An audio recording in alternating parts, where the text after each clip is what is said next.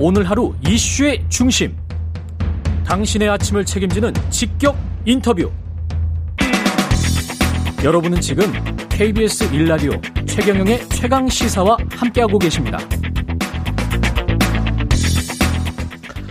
네, 어제 조국 전 법무부 장관의 회고록이 출간됐습니다. 6월 1일 어제 출간됐고 민주당에서는 여러 입장들이 나오고 있고요.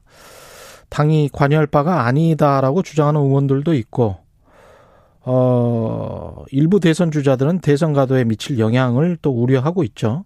더불어민주당 대선 주자 가운데 한 분입니다. 박용진 의원 전화로 연결되어 있습니다. 안녕하세요. 네, 안녕하세요. 박용진입니다. 예. 조국의 시간이 어제 출간됐는데 책은 저도 아직 못 봤는데 어떻게 보셨습니까? 저도 그냥 어떤 내용인지 예, 언론 네. 보도를 통해서만 접했어요. 결국은 뭐 이제 그 전체적으로는 어떤 내용일 것이다라고 이제 우리가 추정을 하고 이것의 정치적인 파장을 주로 이야기를 해야 될 것 같습니다. 예. 네, 예. 어떻게 보세요? 일단 그, 그 의원님, 의원실로는 이 조 전 장관 책 발간에 관해서 어떤 유권자들의 어떤 의견 같은 게 많이 들어옵니까? 어때요? 제가 뭐 이 책 소식이 있고 나서 예. 사실은 저는 이제 그 전에도 예.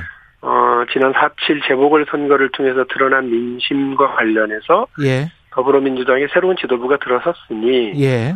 어, 내로남불, 무능 이렇게 지적된 부분에 대해서 어, 반성 그리고 달라지겠다고 하는 입장 표명을 하자. 예.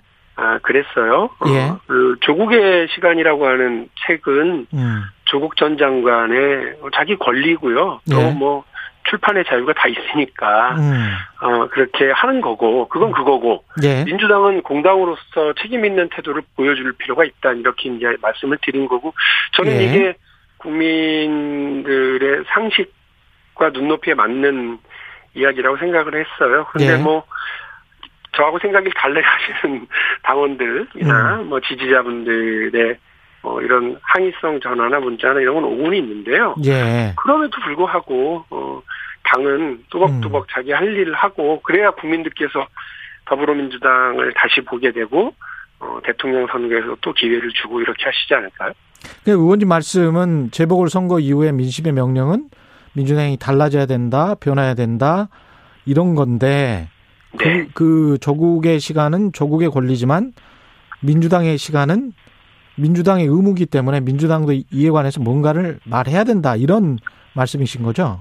그렇죠. 자기 예. 할 일을 해야죠. 음. 그송 대표가 들어서시고 나서 예. 지금 민심 경청 프로젝트 이런 걸 진행을 했고요. 그렇죠. 오늘 그 보고회를 가져요. 예.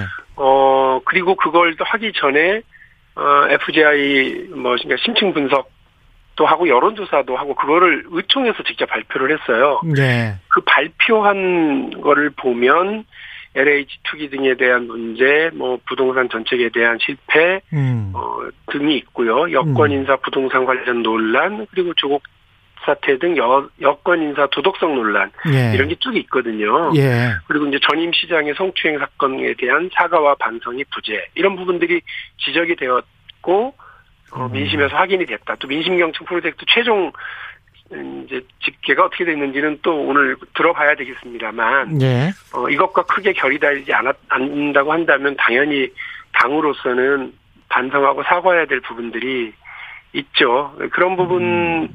제가, 제가 이런 걸 하지 말아야 된다고 생각하시는 분들한테 예. 여쭤보고 싶은 건 그런 겁니다. 그 국민 상식과 눈높이에 맞게 그리고 음. 지난 4.7 재보궐 선거에서 드러난 민심에 맞게 내로남불, 민생 무능 이런 지적에 반성하지 못하고 대선 승리가 가능한가요? 음. 우리는 승리의 길로 가야 할 것 아니겠습니까? 예. 민주당이 대선을 승리해야 대한민국이 한 단계 앞으로 나갈 수 있다고 생각들 하고 있는 건데 예. 그런데 이거 하지 말자 오히려 논란만 만든다 이렇게 음. 얘기하고 피해버리면 음. 당장은 우리가 편할 수 있지만 음. 국민들 상식과 어, 눈높이 여러 가지 경로를 통해서 확인되고 있고 선거 결과로 확인된 부분에 대해서 음. 어, 정말 우리가 겸허하게 그, 그러나 또 자신 있게 저희가 더 잘할 수 있어요라고 이렇게 다가가는 것이 맞는 것 아니겠어요? 그게 국민이 원하는 변화 아닐까요? 그 김남국 의원은 그런데 국민들이 생각하는 민주당이 바뀌어 바뀌어야 하는 쇄신의 지점을 조국 사건을 놓고 사과한다는 것은 맞지 않을 것 같다. 이건 이런 발언은 어떻게 보십니까? 뭐 당원이 아닌데 뭐 굳이 이렇게 사과할 필요가 있느냐고 하셨다는데 아 당원이 아닌데 예예 예, 뭐 예. 조국 장관이 당원이고 아니고가 중요한 게 아니고요 민주당이 예. 정부 여당이 추천했던 장관으로 추천했던 장관 후보자시잖아요 그리고 장관을 했죠 우리, 예, 또. 예, 예. 그리고 그리고 어 우리 저 그 청와대에서 예. 수석을 맡았고요 역주요한 음. 역할을 했던 분이에요. 예. 그런데 그분에 대한 개인 평가가 아니라 음. 그분이 청문회에 올라왔을 때 혹은 논란이 되었을 때 음. 민주당은 잘했냐 예. 그걸 보자는 거죠. 그러니까 그렇죠. 그분에 대한 예.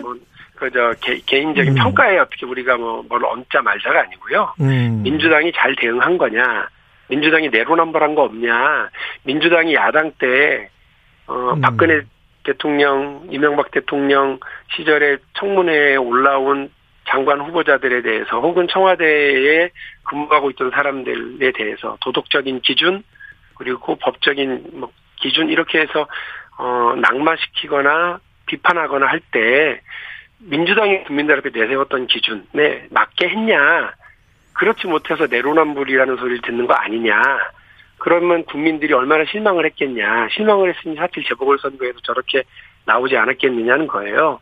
굳이 조국 장관 한 명에 대한 이야기만 하자는 게 아니고요. 그 우리 여권 인사들 중에 국민적 실망 주신 분들도 있고 또 어, 청와대 고위 관계자들 중에 그 부동산 문제 때문에 국민들에게 실망 주고 논란이었던 분들도 있고 이때마다 혹시 우리가 어, 엄정하게 잘 했느냐 그 춘풍추상 이렇게 했느냐라고 하는 부분을 돌이켜 보고 국민 반성할 수 있으면 반성을 당연히 해야 돼요. 그리고 그거 그 반성은 그냥 입으로만 반성하고 말로만 혁신해서는 절대 안 돼요. 국민들 그 음, 정확하게 어 알고 계시고 파악하시거든요. 그냥 음. 입으로만 말로만 그렇게 하면 더 호된 음, 다음 선거에서의 더 호된 어, 어떤 비판과 어, 패배를 안기실 텐데 그 선거가 대통령 선거잖아요. 예. 그러니까 예. 우리가 대선에서 승리하려면 정말 절실하게 변화해야 하고 그 변화했다고 하는 걸 국민들한테 보여드려야 된다는 게 제 생각입니다. 저는 정말 간절합니다. 송영길 대표가 오늘 그 의원님 같은 그런 말씀을 하실까요? 당대표도 상황이, 어, 만만치 않다라는 걸 아실 거예요. 그리고 네. 저는 그냥 제, 저만 주장하면 되고, 저는 대통령 후보로서 음. 그 국민들에게 어, 말씀드리고, 어, 이렇게 여보세요? 여보세요? 예, 예, 말씀하십시오. 예. 예. 당대표로서는 여러 가지를 고, 고민하고 하셔야 될 텐데, 예. 어, 어쨌든, 소, 저는 국민들 보시기에, 아, 솔직하구나, 그리고 분명하고 단호하구나, 라고 하는 거를 보여드릴 필요가 있다고 봅니다. 그, 여당의 대선 주자, 이낙연 민주당 전 대표, 정세균 전 국무총리는 회고록 출간 소식에 일단 애틋한 마음을 드러냈습니다. 이거는 어떻게 보십니까?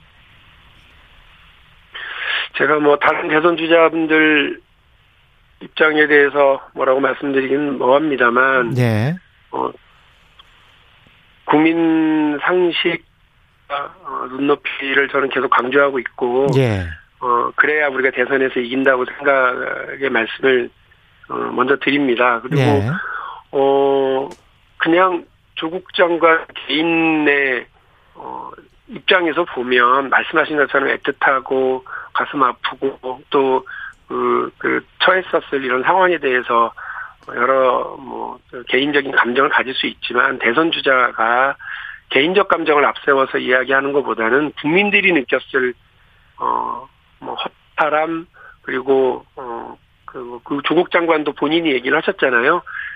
합법적이었다 할지라도 제도적으로 마련된 것이었다 할지라도 우리 가족이 누렸던 여러 어, 혜택 부분에 대해서 어, 돌이켜보고 반성할 부분이 있다고 생각한다 이렇게 말 말을 하신 적이 있어요. 예. 조국 전 장관조차도 국민 입장에서 볼 때 어 그 자녀의 뭐 교육 문제 이런 부분에 대한 어, 어떤 국민적 허탈감 이런 이런 부분에 대해서 어, 받아들이고 예. 미안합니다라고 말씀을 하신 건데 음. 저는 대선 주자들은 더 그래야죠. 그리고 음. 당의 대표를 하셨던 분들이라면 예. 어, 더 분명하게 국민이 보는 입장에서 말씀을 하시는 게 우선이어야 되지 않을까 이런 생각을 합니다. 그 책 내용의 상당 부분이 뭐 윤석열 전 검찰총장에 대한 비판이라고 하는데 윤 전 총장에 대한 부분을 많이 할애한 이유는 뭘까요? 대통령 선거와 관련이 있을까요?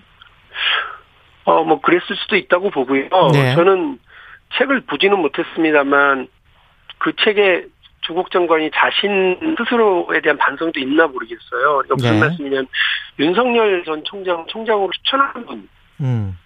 그, 그 조국 조국 당시 민정수석 아니었나요?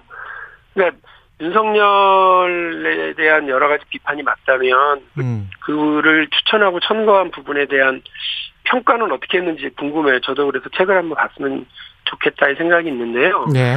어, 그 당시에 많은 분들이 총장으로 추천할 때 많은 분들이 반대하고 우려를 표명했었거든요. 음. 어, 민주당 안에서 총, 그 의총 안에서도 그랬고요. 네. 민주당의 의원들 중에서 조국 당시 민정수석에게 우려된다, 반대한다라고 하는 의사를 전달했던 분들도 있었던 것을 제가 알아요.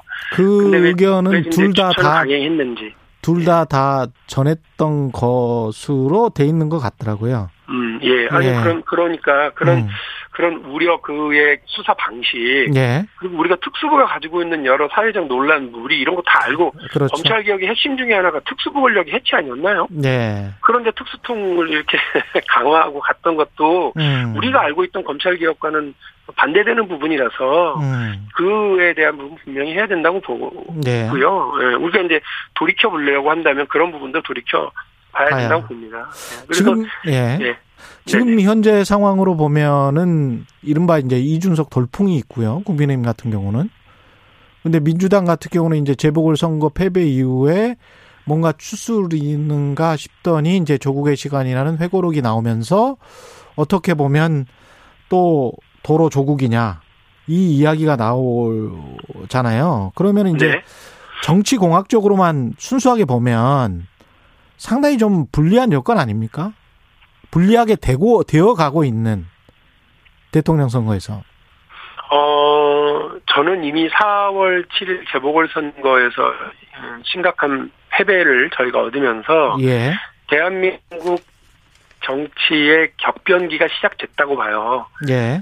어, 그, 이 격변기는 이전의 그 선거들의 경향에서 전혀 다르게 음. 젊은 층이 오히려 보수 정당에 대한 지지로 이제 전환해 버린 상황, 이 부분을 어, 명확하게 받아들이고 좀 심각하게 받아들여야 된다고 생각을 합니다. 네.